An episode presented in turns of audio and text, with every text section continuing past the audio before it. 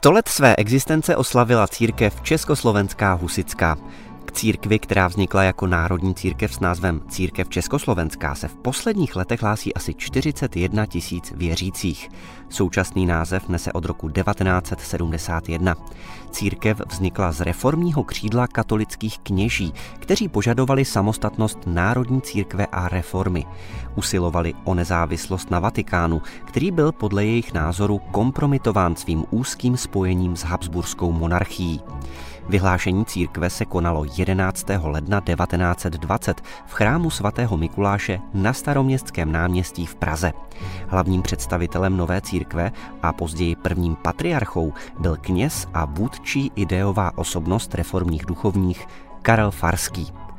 Vzniku nové církve předcházela neúspěšná snaha osvícenských a obrozeneckých kněží o dosažení reformy v náboženské oblasti, která vyvrcholila memorandem předaným jménem části českého duchovenstva v létě roku 1919 papeži Benediktu XV.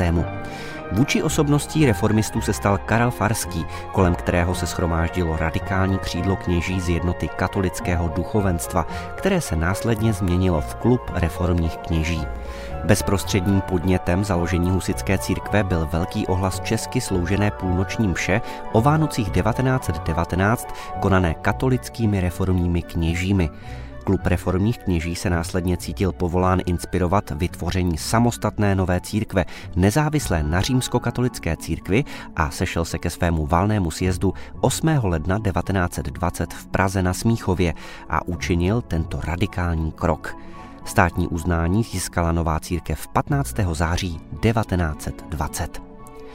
Ačkoliv založení církve se původně setkávalo s chladným až negativním přijetím ve vyšších společenských kruzích, včetně vědeckých i kulturních, a s malou přejícností až pohrdáním mezi etablovanými církvemi, v širokých kruzích obyvatelstva bylo přijato až nečekaně kladně.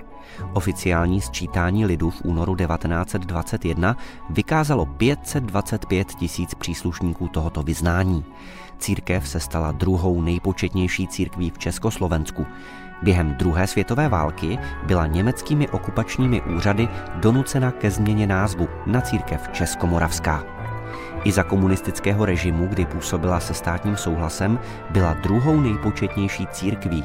Na počátku 50. let, které po nástupu komunistické totality znamenaly počátek období tvrdé státní perzekuce církví a věřících, církev tvořilo 320 náboženských obcí s téměř 1 milionem věřících.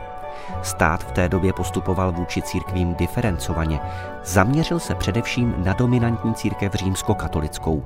Církev československá tak ještě v roce 1950 dosáhla zřízení samostatné Husovy Československé bohoslovecké fakulty v Praze. Koncem 40. let vstoupily do duchovenské služby první ženy, farářky.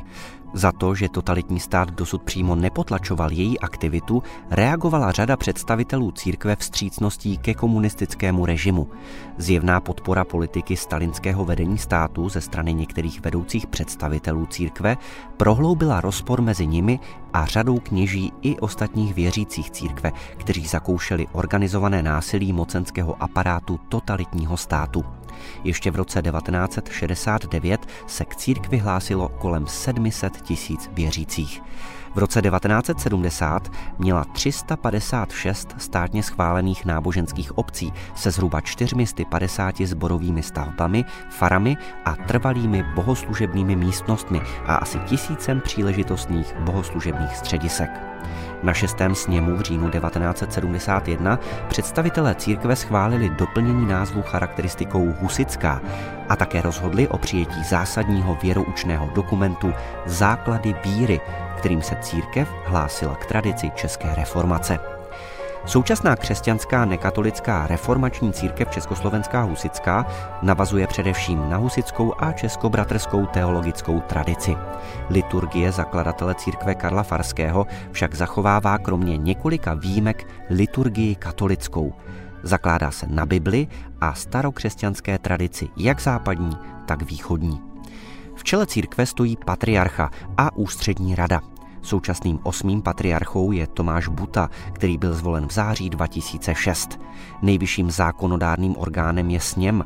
Jeho funkci mezi zasedáními přebírá s omezenou pravomocí církevní zastupitelstvo.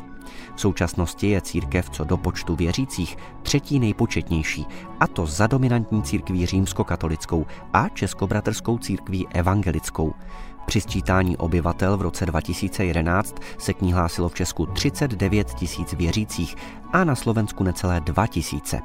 Ke členům církve patří například bývalý prezident a premiér Václav Klaus a bývalý premiér Jiří Paroubek.